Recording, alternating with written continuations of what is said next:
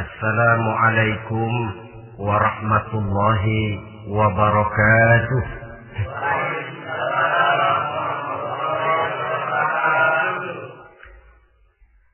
الحمد لله رب العالمين والصلاة والسلام على أشرف الأنبياء والمرسلين سيدنا ومولانا محمد وعلى آله وأصحابه المجاهدين الطاهرين أما بعد Saudara hadirin kaum muslimin rahimakumullah. Dalam kehidupan sehari-hari kita selalu berhadapan dengan dua hal yang berlawanan. Dengan dua hal yang kontroversial kata orang sekarang yang kita diharuskan memilih satu di antara kedua hal itu. Sejak kita bangun tidur sampai kita tidur lagi, selalu kita hadapi dua persoalan itu. Yang benar dan yang salah, yang hak dan yang batin, yang pantas dan yang tercela, yang ma'ruf dan yang munkar. Persis seperti sebaik lagu yang lagi ngepop. Dan banyak dinyanyikan anak sekarang. Madu di tangan kananmu katanya. Racun di tangan kirimu. Tapi saya pikir-pikir bagaimanapun kalau cuma sekedar madu di tangan kanan, racun di tangan kiri, adresnya jelas. Yang repot kalau kita sudah tidak tahu lagi mana yang madu, mana yang racun. Lebih celaka lagi di zaman sekarang banyak racun mereknya madu. Kita terpedaya, kita terpesona, kita terpukau oleh racun yang berbaik madu ini. Kita minum dia yang akibatnya rawan di dalam kehidupan kita. Sangat banyak racun-racun yang terpancang di sepanjang perjalanan hidup kita ini. Dan dua di antara racun kehidupan itu akan kita bicarakan pada pertemuan kali ini. Yakni arak dan judi. Minuman keras dan judi.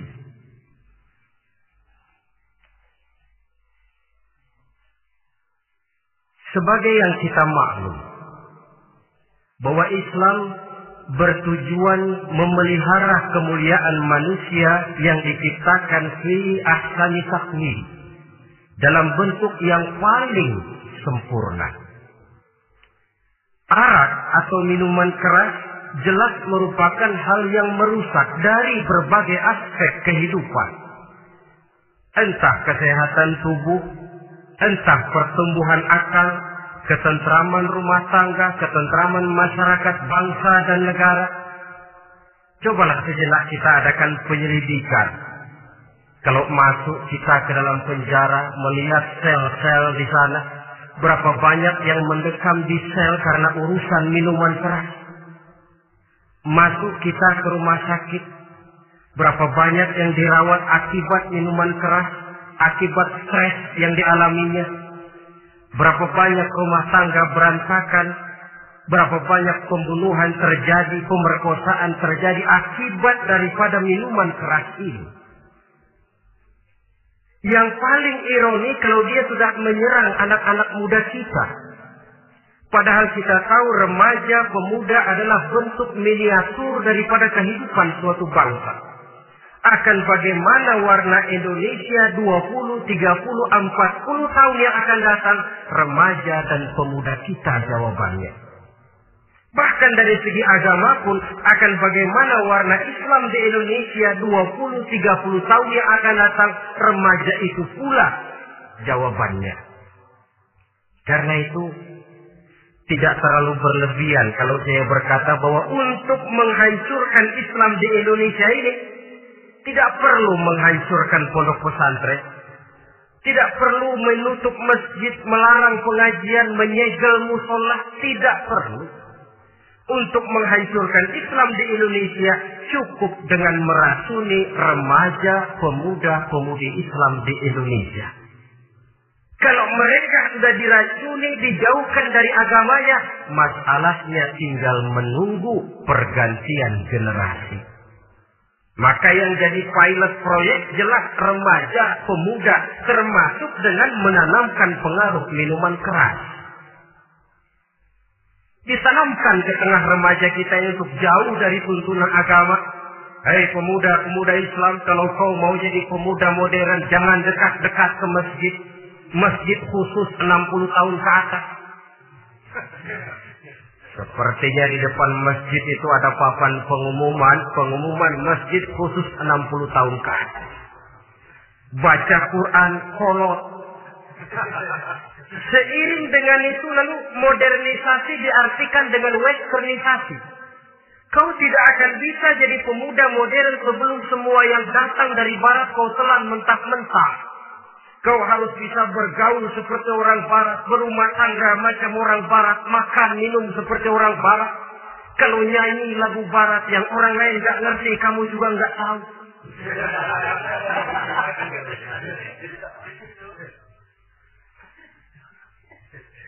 Anutlah itu free love yang pada gilirannya akan mengarah kepada free sex alias leven. Isaplah itu ganja, morfin, narkotik. Jikalau sudah terlena kita dengan itu, maka kehancuran suatu bangsa sesungguhnya sudah dimulai. Penyakit minuman keras ini bukan cuma penyakit zaman ini, masyarakat yang dihadapi oleh Rasulullah Shallallahu Alaihi Wasallam 14 abad yang lalu juga masyarakat yang kemaruk dengan minuman keras. Arab jahiliyah kalau sudah minum arak mabuk tidak cuma minum dia mandi pakai arak. Sistem pendidikan yang disampaikan Islam bijaksana. Mula-mula diberikan gambaran bahwa arak itu walaupun ada manfaatnya tapi ada bahayanya dan bahayanya jauh lebih besar daripada manfaatnya. Tahap kedua diberikan pesan jangan mendekati sholat dalam keadaan mabuk. Padahal sholat satu hari satu malam lima kali artinya makin jauh saja dia dari arak itu. Pada saat kondisi iman sudah memungkinkan barulah turun fonis bahwa arak itu najis, perbuatan setan jauhi. Yang ironi yang saya katakan tadi, racun mereknya madu. Kadang-kadang kita dibuai dengan iklan yang yang tidak mendidik. Saya pernah lihat ada iklan misalnya, Anda ingin modern, majulah bersama minuman ini. Atau minuman ini lambang pergaulan dunia yang maju. Modern diukur dari minuman. Yang jadi korban akhirnya remaja dan pemuda-pemudi kita. Saya teringat satu analisa dari Rasulullah Sallallahu Alaihi Wasallam. Beliau bersabda, Inna min asratis sa'ah. Sesungguhnya di antara tanda-tanda kiamat. Apa kiamat itu? Dalam arti yang umum, Kiamat itu saat di mana alam ini hancur, bumi gempa, air laut tumpah ke darat, gunung meletus, planet-planet bertabrakan, lalu semua yang bernama hidup mati, itu kiamat beneran. Saya nggak mau cerita kiamat beneran, ah, sebab saya sendiri nggak kepengen ngalamin. Yang sering kita ngalami ini kiamat kecil-kecilan kiamat mini. Apa kiamat mini itu? Hancurnya sendi-sendi kehidupan sosial. Maksiat merajalela, munkarat menjadi-jadi. Yang ma'ruf dianggap munkar, yang munkar malah menjadi ma'ruf. Yang salah disanjung-sanjung, yang benar dicaci maki. Tuntunan dianggap tontonan, tontonan malah jadi tuntunan. Kan kiamat kalau sudah begitu pencungkiran nilai. Kenapa hal semacam ini bisa terjadi? Penyebabnya kata Nabi pertama ayur fa'al ilmu. Ilmu diangkat oleh Allah. Bagaimana cara Allah mengangkat ilmu dan apa maksudnya itu? Allah mengangkat ilmu itu saudara caranya pertama dengan mewafatkan ulama. Makin banyak ulama wafat, makin banyak ilmu ditarik. Yang kedua, kurangnya minat orang untuk belajar agama. Kalau sudah klop macam itu artinya agama sudah disudutkan ke pojok-pojok kehidupan. Agama cuma sekedar tinggal dekorasi. Agama cuma seminar, cuma kongres, cuma muktamar. Tapi bahwa agama merupakan realita dalam kehidupan itu tidak pernah terwujud. Kalau ulama sudah tiada, minat orang belajar agama berkurang, maka ajaran Allah tidak lagi didenungkan orang. Dikala itu, wa yuzharul jahlu akan muncullah kebodohan, nampak kebodohan di mana-mana. Muncul permitted society, masyarakat yang merasa boleh hidup dengan koedah serba boleh. Tidak ada halal, tidak ada haram. Tidak ada hak, tidak ada batin. Semuanya serba boleh. Kalau sudah begitu kondisi masyarakat, terjadilah apa yang dianalisa oleh Nabi. Dikala itu, wayak zina. Zina dikerjakan berterang-terangan. Orang sudah tidak punya malu. Hidupnya sudah pakai prinsip punya kuping, kuping kebo. Punya muka, muka tembok punya kulit kulit badak. Kalau juga dikasih tahu, eh malu dong kau tinggal serumah belum nikah. Malu sama siapa? Masyarakat. Allah, masyarakat cuek aja.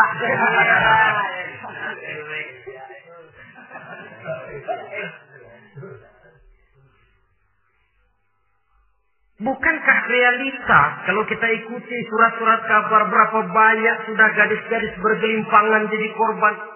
Berapa banyak bayi-bayi yang lahir ke alam ini tanpa harus tahu ke mana dia mesti manggil bapak? Yang akhirnya mengalami keterakitan dimasukkan ke dalam kantong plastik dibuang ke tempat sampah.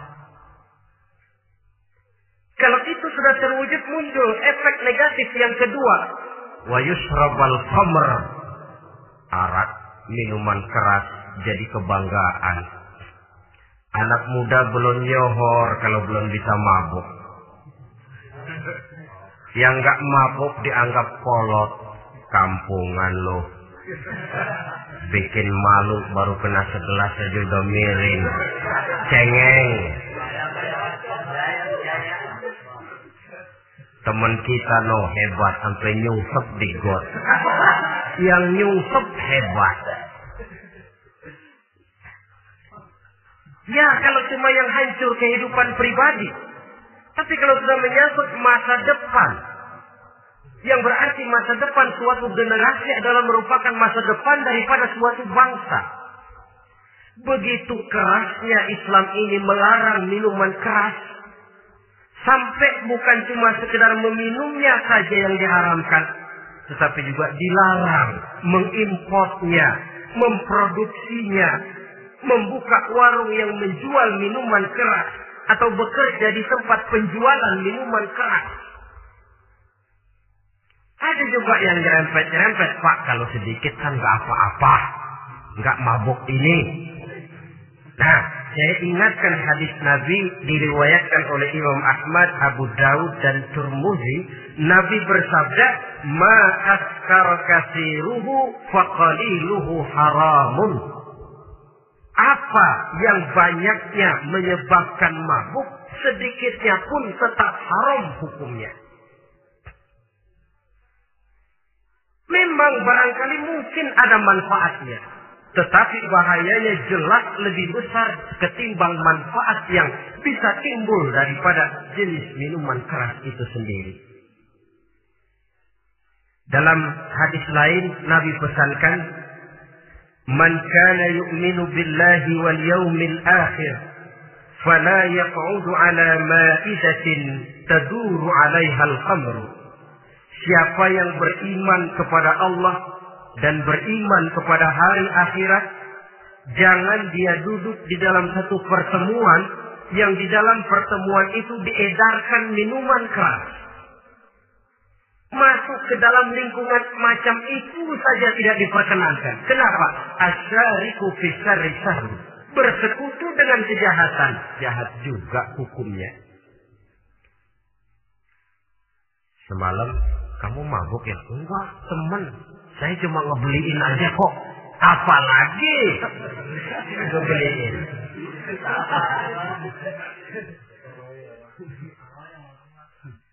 Sebab apa? Dalam keadaan mabuk, orang tidak lagi bisa berpikir secara logik. Daya kontrol hilang, artinya perbuatan sudah tidak terkontrol lagi. Yang pertama. Yang kedua, IQ tidak akan tumbuh dan berkembang secara normal seperti yang kita harapkan. Yang ketiga, harga diri akan runtuh hancur di tengah masyarakat. Bayangkan kalau tengah malam kita digotong orang diantar ke rumah kita. Dengan kondisi macam itu masih punya muka kita untuk tegak di tengah masyarakat.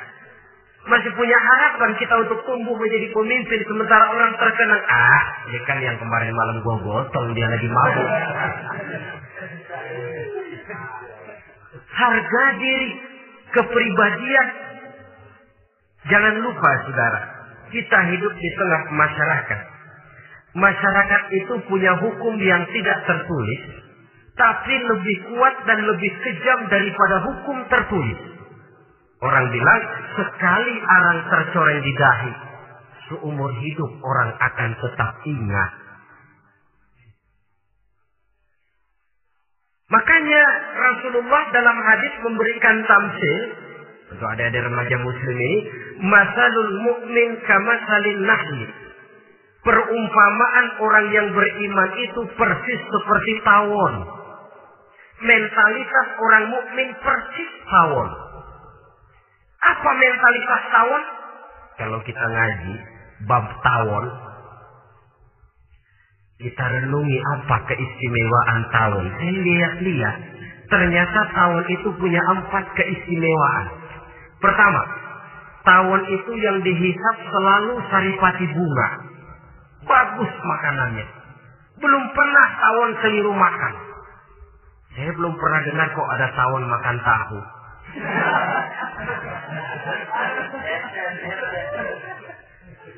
yang dimakan selalu saripati bunga.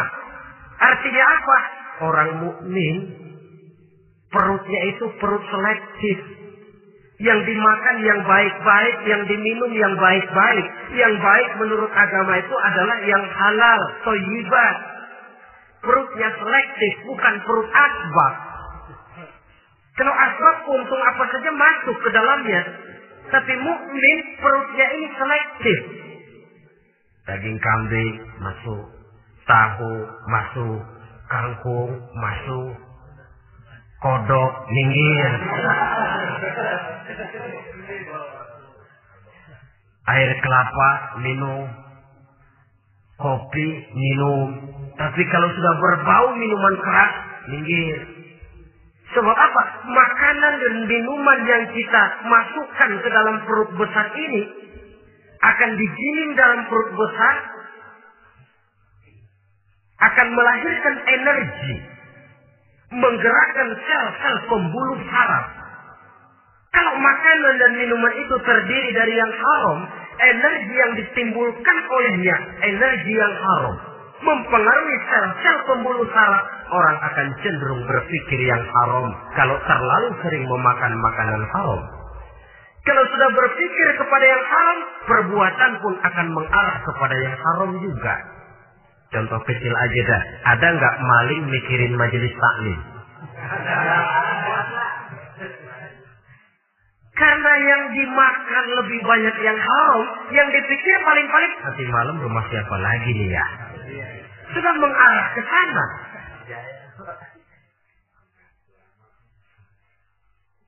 saripati bunga yang dimakan tawon itu. Lalu tawon yang kedua saya lihat yang dikeluarkan selalu madu. Artinya apa orang mukmin itu? Kalau dia berkata, perkataannya mengenakan orang. Kalau dia berbuat, perbuatannya membawa manfaat bagi orang. Kalau kakinya melangkah tentu ke tempat yang ada gunanya. Yang dikeluarkan madu, bukan racun. Indah tawon itu. Yang ketiga tawon saya lihat, ke mana pun dia hinggap, tidak ada dahan patah. Artinya apa? Orang mukmin di mana pun dia tinggal, ke mana pun dia pergi, pantang jadi biang kerok buat lingkungannya. Pantang menimbulkan kerusuhan dan keonaran. Tidak ada cabang patah di mana pun tawon hinggap. Tapi juga yang keempat saya lihat-lihat tawon itu jangan coba-coba diusik. Satu kali dia diusik, ke mana orang lari? Nyilem masih ditungguin. Tawon. Tapi kalau nggak diusik, nggak ada tawon usil ke pasar nyariin orang. Ketika dia diusik, inilah saatnya saya harus mempertahankan kehormatan diri saya. Dia pun bangkit. Artinya apa? Orang mukmin tidak boleh nyari-nyari musuh. Tapi ketemu musuh tidak boleh lari. Musuh jangan dicari, bertemu pun jangan lari mentalitas orang mukmin seperti tawon. Yang dimakan baik, yang dikeluarkan baik, ke mana dia tinggal tidak menimbulkan keonaran buat masyarakat, tapi juga sanggup menjaga dan mempertahankan kehormatan dirinya. Kalau konteksnya dengan masalah yang sedang kita bicarakan, minuman keras, saya katakan tadi kita kadang-kadang salah pilih. Tertipu oleh racun yang bermerek madu. Ada minuman empuk nyari yang keras. Salah pilih. Ketahuan orang bikin pel buat anjing. Manusia yang leleng. Akhirnya miring kayak anjing. Saudara, Mari kita renungi An-Nisa ayat 140. Allah Subhanahu wa taala mengingatkan Qad nazzala 'alaikum fil kitab an idza sami'tum ayati Allahi yukfar biha wa yustahza'u biha fala taq'udu ma'ahum hatta yaqudu fi haditsin ghairi innakum izam misluhum. Sungguh kata Allah telah diturunkan kitab Al-Quran ini kepada kamu. Yang apabila kamu dengar ayat-ayat Allah itu diingkari orang, diejek-ejek orang, fala taqudu ma'ahum. Jangan kamu duduk bersama orang-orang semacam itu. Bagaimana mengejek ayat-ayat Allah misalnya. Tahu kalau minuman keras itu diharamkan. Tapi masih minum juga. Itu kan mengejek ayat namanya.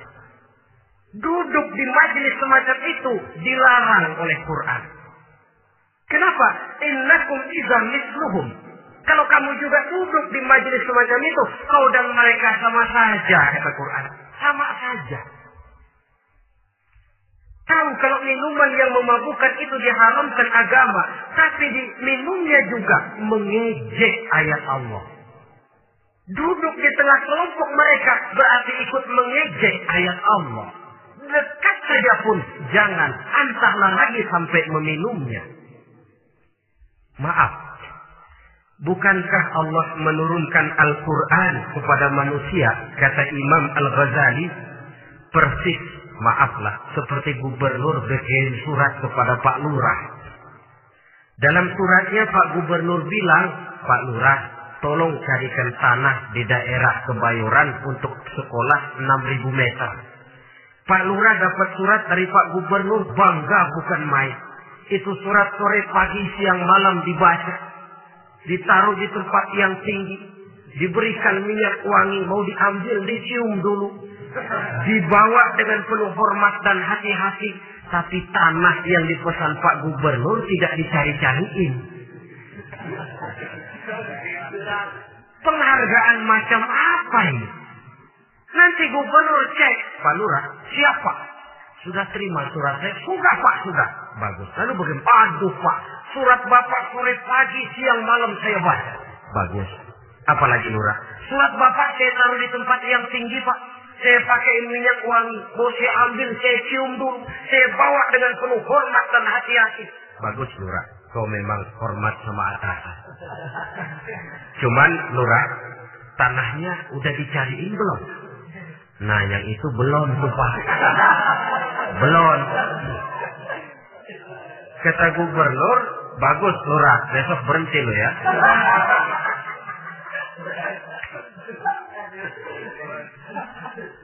Membacanya memang penting. Al-muta'abbad bitilawati. Beribadah dari sebab membacanya. Tapi setelah kita baca, kita tahu isinya. What next? Mau apa kita dengan isinya itu? Jangan yang kita baca, kita injak-injak. Itulah ironinya. Bagaimana Quran itu mau membawa keberkahan dalam hidup ini. Kalau yang kita baca sering kita injak-injak. Dalam kehidupan kita baca ayat wa ahallallahu al-bai'a wa harrama riba. Allah halalkan jual beli, Allah haramkan riba, tapi renten ditelan terus.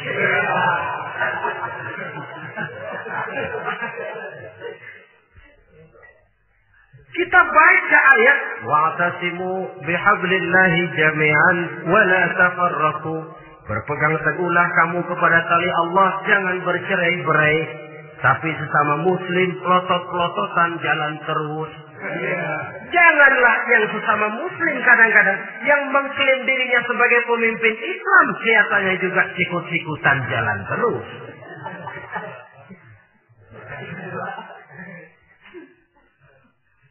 Sehingga tidak heran kalau orang bilang di bawah ngamalin ayat kursi sudah sampai di atas ayat hilang tinggal kursi saja yang diamalkan.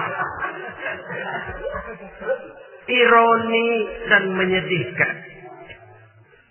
Perjalanan panjang memang saatnya kita menunggal dengan Al-Quran ini. Tetapi prosesnya memang harus kita mulai dari sekarang.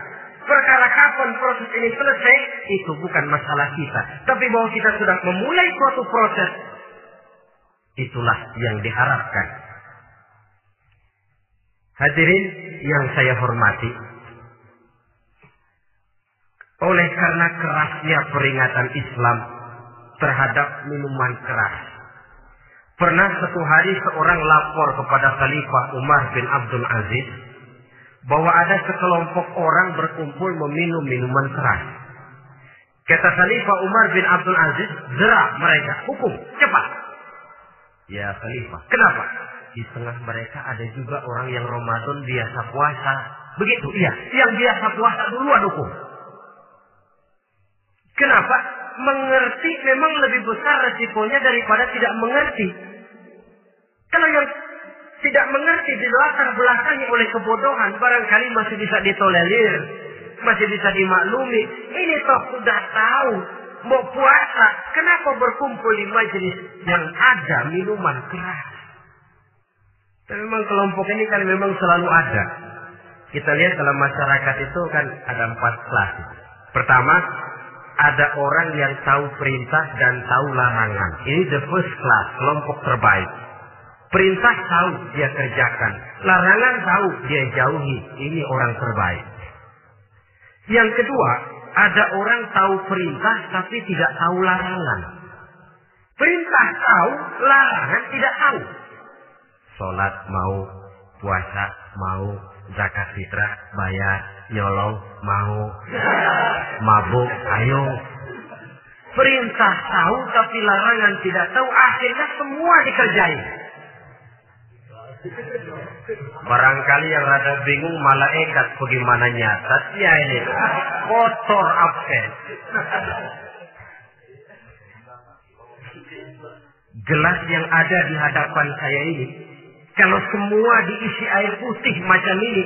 Kan jelas bisa diminum orang. Kalau semua diisi bensin, jelas bisa diminum motor. Tapi kalau separuh diisi air putih, separuh diisi bensin, kacau. Kalau gelas yang ada di hadapan saya ini sepenuhnya diisi air putih, jelas bisa diminum orang. Kalau sepenuhnya diisi bensin, juga jelas bisa diminum motor. Yang repot kalau separuh diisi air putih, separuh diisi bensin. Kacau statusnya. Orang minum mabuk, motor minum pun mogok. Dijual juga tidak laku barang campuran. Inilah makna pernyataan Allah. Jangan kamu campur adukan antara yang hak dan yang batil. Perintah dikerjakan, larangan pun dikerjakan juga. Kelompok ketiga, ada pula manusia yang tahu larangan tapi tidak tahu perintah. Larangan tahu tapi perintah tidak tahu. Jahat sama tetangga tidak. Mencuri tidak. Mabuk tidak. Zina tidak. Sholat tidak. Puasa tidak. Polos. Semua serba tidak. Dan yang terakhir kelompok keempat perintah tidak tahu, larangan pun tidak tahu. Ini masuk kelompok makhluk gratis. Misalnya kambing, ayam, kerbau, itu kan makhluk-makhluk yang memang perintah tidak tahu, pun larangan juga tidak tahu. Nah, dalam hubungannya dengan ini, saya mengajak, marilah kita berusaha sekuat mungkin menjauhkan diri dari minuman keras yang jelas bahayanya dengan hidup tidak jauh dari bimbingan agama. Hadirin kaum muslimin rahimakumullah. Kawan seiring dan sejalan dari minuman keras, judi namanya. Saudara kembar barangkali.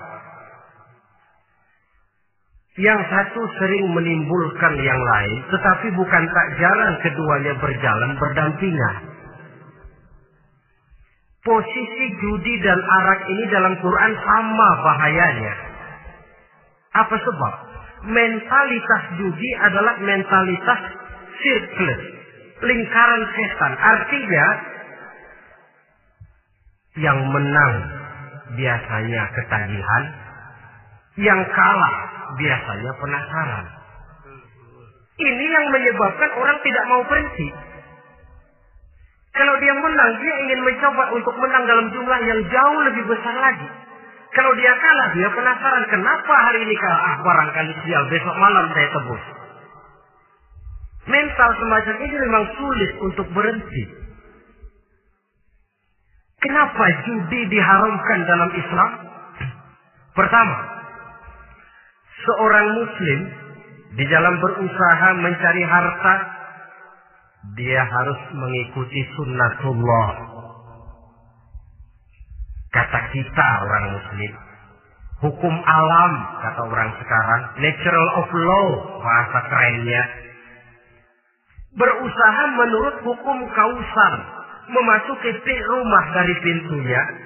Menunggu suatu akibat dari sebab yang kita lakukan. Bahwa kalau begini, mesti begitu. Karena kita memang terikat oleh permainan yang disebut hukum alam ini. Hidup bukan undian, jangan mengharap untung besar tanpa mau peras keringat. Satu pagi Khalifah Umar bin Khattab radhiyallahu an masuk ke masjid. Beliau lihat ada orang sedang berdoa khusyuk betul. Ditunggunya dua menit, tiga menit, sampai sepuluh menit lebih belum juga selesai. Agak lama orang itu berdoa. Selesai berdoa, dihampiri orang itu oleh Sayyidina Umar. Beliau tanya, Saudara, lagi apa? Tadi itu. Berdoa ya Khalifah. Minta kepada Allah? Tentu minta kepada Allah. Minta apa? Minta rezeki. Sudah? Dari tadi habis sembahyang subuh. Dapat? Belum. Ya memang kata Sayyidina Umar, inna sama la tumtiru zahaban wa la fiddatan. Langit itu tidak mungkin akan menghujankan emas, tidak mungkin pula menghujankan perak. Jadi orang dilarang duduk bermalas-malas menunggu keajaiban yang datang dari langit. Karena memang hidup ini bukan undian. Jadi jangan mengharap untung besar tanpa mau keras Di dalam berusaha kita terikat oleh sunnatullah. Kalau begini sebab penyebabnya akan begini akibat yang ditimbulkannya. Yang kedua, Islam menjadikan harta manusia itu sebagai benda berharga yang dilindungi. Mengambilnya dengan judi termasuk menat memakan harta orang lain dengan cara yang batil. Yang ketiga, judi itu sendiri dapat menimbulkan permusuhan dan pertentangan antara para pemain itu sendiri. Meskipun kelihatannya kompak duduk dalam satu meja yang saling berhadap-hadapan, yang kalah kelihatannya pasrah, tetapi kan itu cuma kulit permukaan. Batinnya bagaimanapun juga yang kalah itu tetap mendendam. Sedangkan yang kalah di samping mendendam juga mengomel, mencaci mungkin. Ya melawan bermainnya, ya mungkin juga dirinya sendiri.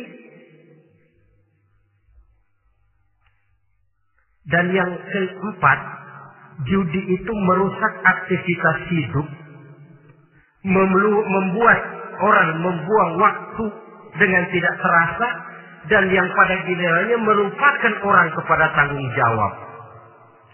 Wah, kalau sudah memegang kartu konon kabarnya, saya sendiri alhamdulillah belum pernah. Lupalah orang anak, lupalah orang kepada istri, lupalah orang kepada tanggung jawab. Waktu pun berlalu tanpa terasa. Apalagi kalau sudah diiming-iming oleh gambaran akan memperoleh keuntungan yang besar. Termasuk di dalam judi itu undian, apa pun namanya. Yang usaha ke arah ini seharusnya tidak dipermudah, walaupun dengan embel-embel dana kemanusiaan, sumbangan sosial, dan saya tidak begitu yakin, saudara, bahwa bangsa Indonesia ini sudah begitu menipis rasa kemanusiaannya, sehingga untuk berlaku sosial mesti diimbangi dengan hadiah sekian juta rupiah. Saya tidak percaya bahwa umat Islam di Indonesia sudah begitu tipis rasa kasih sayangnya kepada sesama. Sehingga sulit mengeluarkan bantuan kalau tidak diimbangi dengan hadiah yang sekian puluh juta rupiah. Yang saya khawatir apa? Pada gilirannya di negeri ini akan makin banyak penghayal-penghayal kelas berat. Tukang-tukang lamun kelas tinggi yang hidup cuma ngumpulin jikalau. Jikalau andai kata umpama misalnya. Orang sudah ke mana-mana kita masih menghitung jikalau.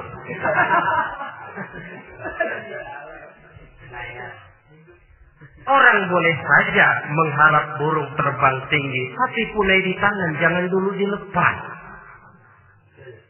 Artinya idealisme silahkan terbang setinggi langit, tapi kaki harus tetap berpijak di alam realita. Bahwa memang lebih baik makan singkong dalam kenyataan daripada makan roti tapi mimpi.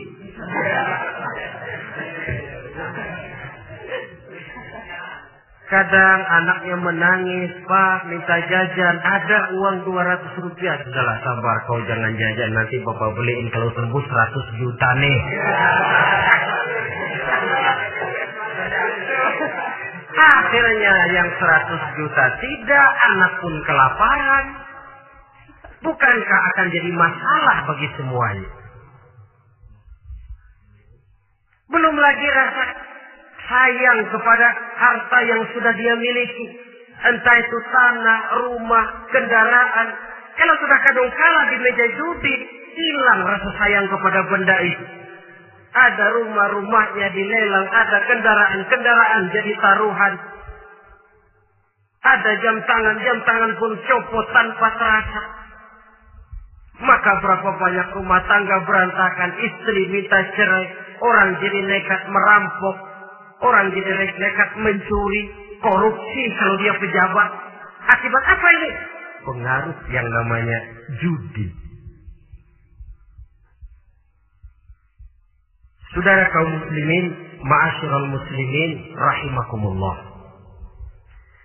Itu sebabnya di dalam surah Al-Maidah ayat 90 Allah menekankan Innamal khamr wal maisir wal ansab wal azlam rijsun min amal syaitan fajtanibuhu la'allakum tuflihun. Sesungguhnya arak, judi, berhala, mengundi nasib itu rijsun. Ya Allah, jarang benar Quran menggunakan kalimat rijsun.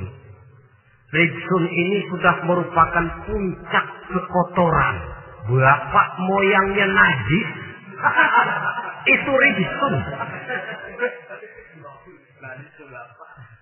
Rijsun, kotor. Sudah kotor ditambah pula min amali syaitan. Pekerjaan setan.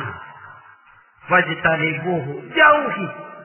Jangan sampai main. Dekat saja tidak boleh. Jauhi la'allakum tuflihun jikalau kamu mau menjadi orang-orang yang beruntung. Sejarah tidak pernah mencatat ada orang jadi miliuner karena judi. Sejak David Rockefeller sampai Aristotle Onassis, orang-orang kaya top di dunia mereka kaya bukan karena judi, tapi karena kemauan peras keringat banting tulang mau memulai sesuatu dari kenyataan yang real di depan mata. Sebab apa? Hidup ini memang perjuangan. Janganlah kita ingin hidup dengan satu prestasi. Ingin tetap hidup seperti apa adanya sekarang ini saja. Toh kita harus berjuang. Apalagi ingin hidup lebih baik, lebih terhormat, lebih mudah.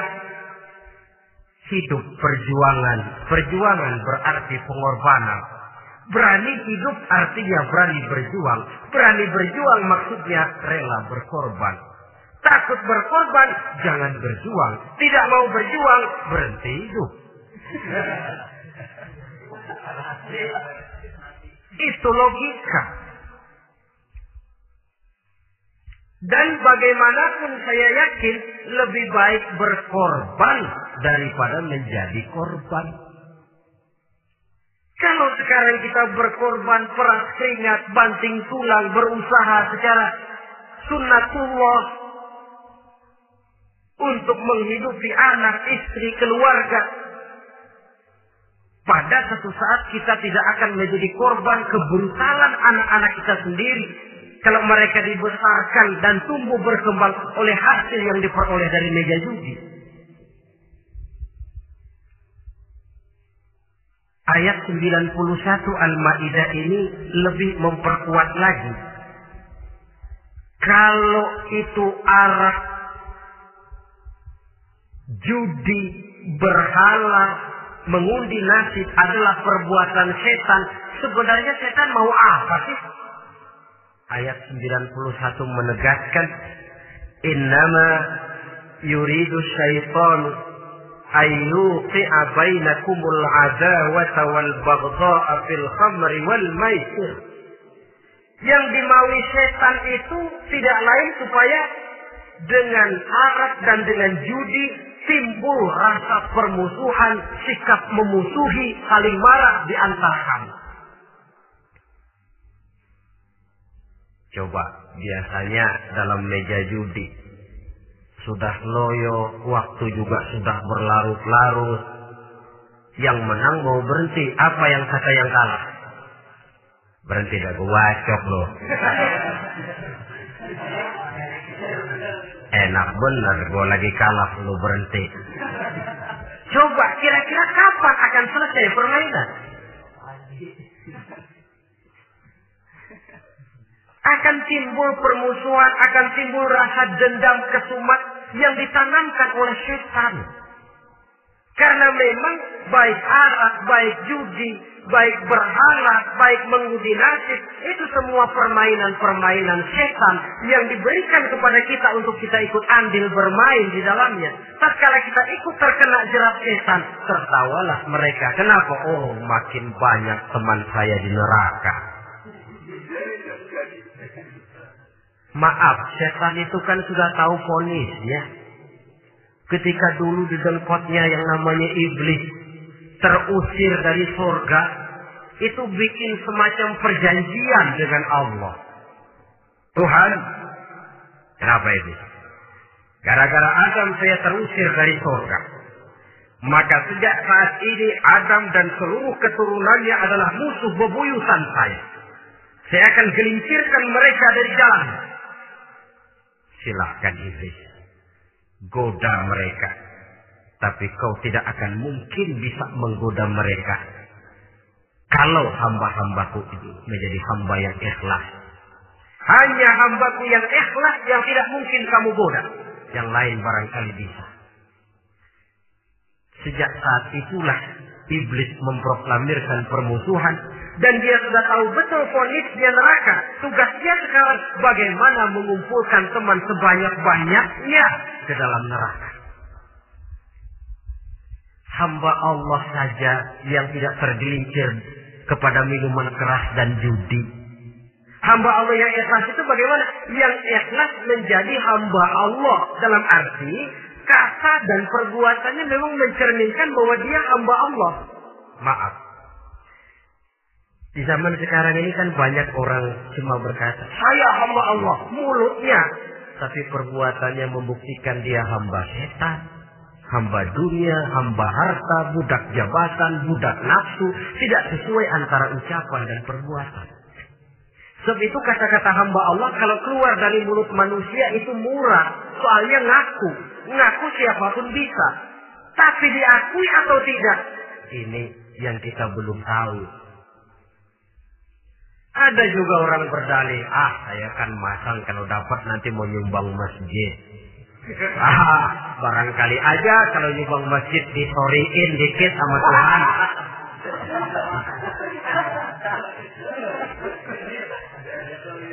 Apa bisa begitu? Saudara, kita tidak mungkin mencuci kain dengan air najis.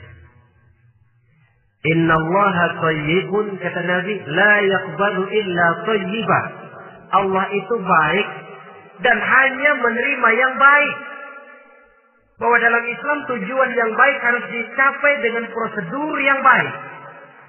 Bahwa niat menyumbang masjid bagus tapi hasil daripada judi atau undian tidak akan menyampaikan kita kepada tujuan itu. Tidak boleh mencuri kain walaupun niatnya untuk sholat.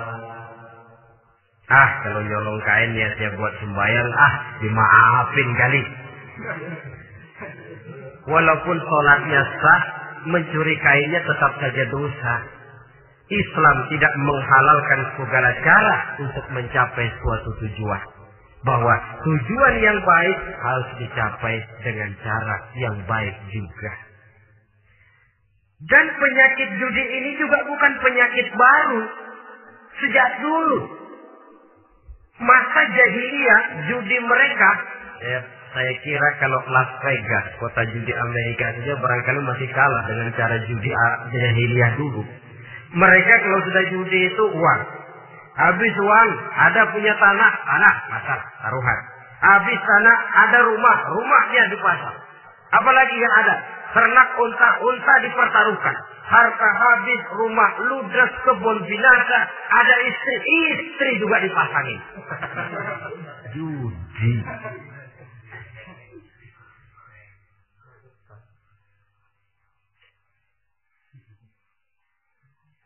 Kita sebagai muslim oleh Al-Quran dijelaskan orang yang mempunyai dua tujuan hidup. Pertama tujuan jangka pendek. Yang kedua tujuan jangka panjang. Tujuan jangka pendek dunia dan seluruh isinya. Tujuan jangka panjang adalah akhirat dan ridho Allah. Ini yang terpantul dalam doa setiap kita. Rabbana atina fid dunya hasanah wa fil akhirati hasanah. Tercapai tujuan jangka pendek di dunia hasanah dan tujuan jangka panjang wa fil akhirati hasanah. Untuk mencapai tujuan jangka pendek, merangkul dunia dan seluruh isinya, apa yang menjadi modal utama? Pertama, pendidikan. Makin tinggi jenjang karier pendidikan yang kita tempuh, rasa-rasanya makin mudah menjangkau dunia dan isinya. Yang kedua, pengalaman, tenaga-tenaga expert masih tetap diperlukan. Makin banyak pengalaman, makin mudah menjangkau dunia. Yang ketiga, dan ini ada tapi tidak bisa dijadikan pegangan, faktor nasib. Faktor kebetulan. Ada, tapi tidak bisa dijadikan pegangan mutlak. Pendidikan, pengalaman, ingin menjangkau ke dunia hasanah. Ini modal utama. Lalu untuk mencapai fil akhirati hasanah, prestasi ibadah Bagaimanapun tinggi pangkat dan jabatan kita. Bagaimanapun banyak gelar kita sandang. Tanpa prestasi ibadah. Nol besar kita dalam pandangan Allah. Itu sebabnya kita sholat. Jadi tidak beralasan kalau orang ditanya, kenapa sih kamu nggak sholat? Ah, tetangga saya sholat melarat terus. Memang sholat itu bukan untuk mencari uang kok. Kalau ada orang yang rajin sholat, rezekinya kelihatan lancar, itu cuma sekedar persekot. Uang muka, cashnya tetap di akhirat nanti. Efeknya apa? Karena kita punya tujuan jangka panjang, mengharap ridho Allah di akhirat. Cara kita mencapai tujuan jangka pendek dibatasi oleh pertanyaan, Allah ridho apa enggak? Kita cari uang, tapi pertanyaan pokok, Allah ridho enggak cara ini? Kita mengejar kedudukan, tapi Allah ridho enggak dengan cara ini? Ini yang menyebabkan kita lantas tidak, tidak lalu menghalalkan segala cara. Yang penting tujuan tercapai cara apa pun halal PKI. Kan cuma PKI yang berprinsip asal tujuan tercapai cara apa pun halal dan kita sudah sepakat PKI dan seluruh ajarannya tidak berhak hidup di bumi Pancasila ini. Cuma jangan sekedar PKI-nya dikutuk tapi ajarannya dipakai.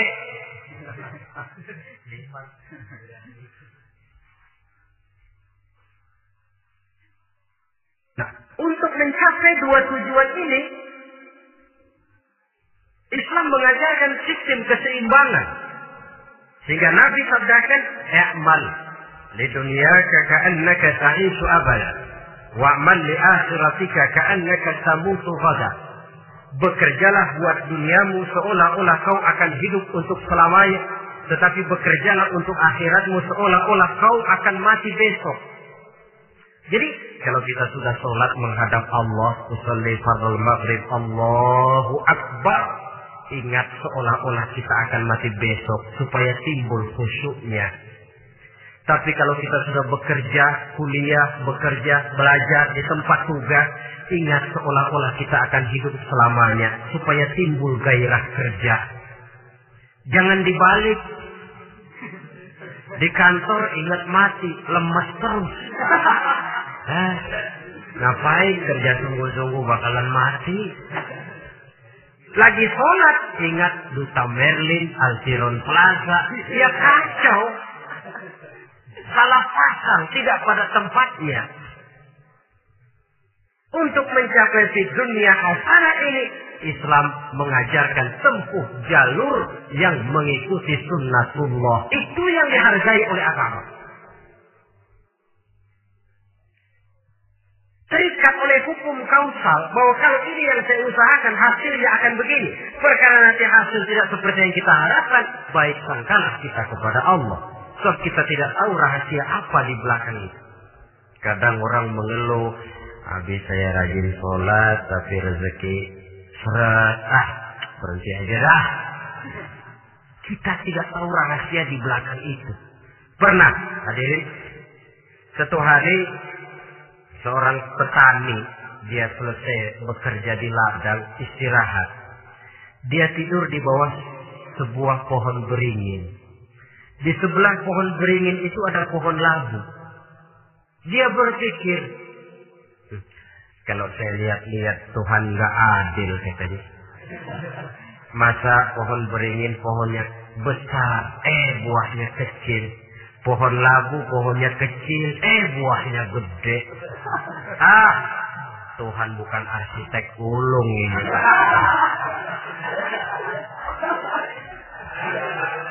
Mestinya supaya enak dilihat beringin yang pohonnya besar buahnya sebesar buah labu. Pohon labu yang pohonnya kecil buahnya kecil saja sebesar buah beringin. Tidak adil Tuhan. Baru dia selesai berpikir Tuhan tidak adil. Jatuh sebutir buah beringin tepat menimpa hidungnya. Dia terkejut. Astagfirullahaladzim. Kalau begitu saya sadar katanya Tuhan benar-benar adil. Coba kalau buah beringin segede buah labu. Waduh kayak apa muka saya ini?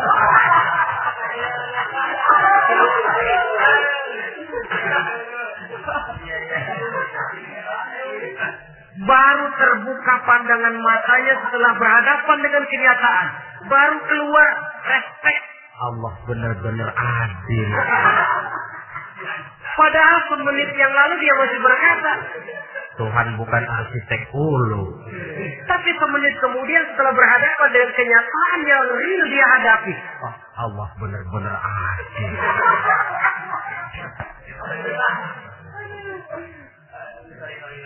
Itulah kehidupan ini.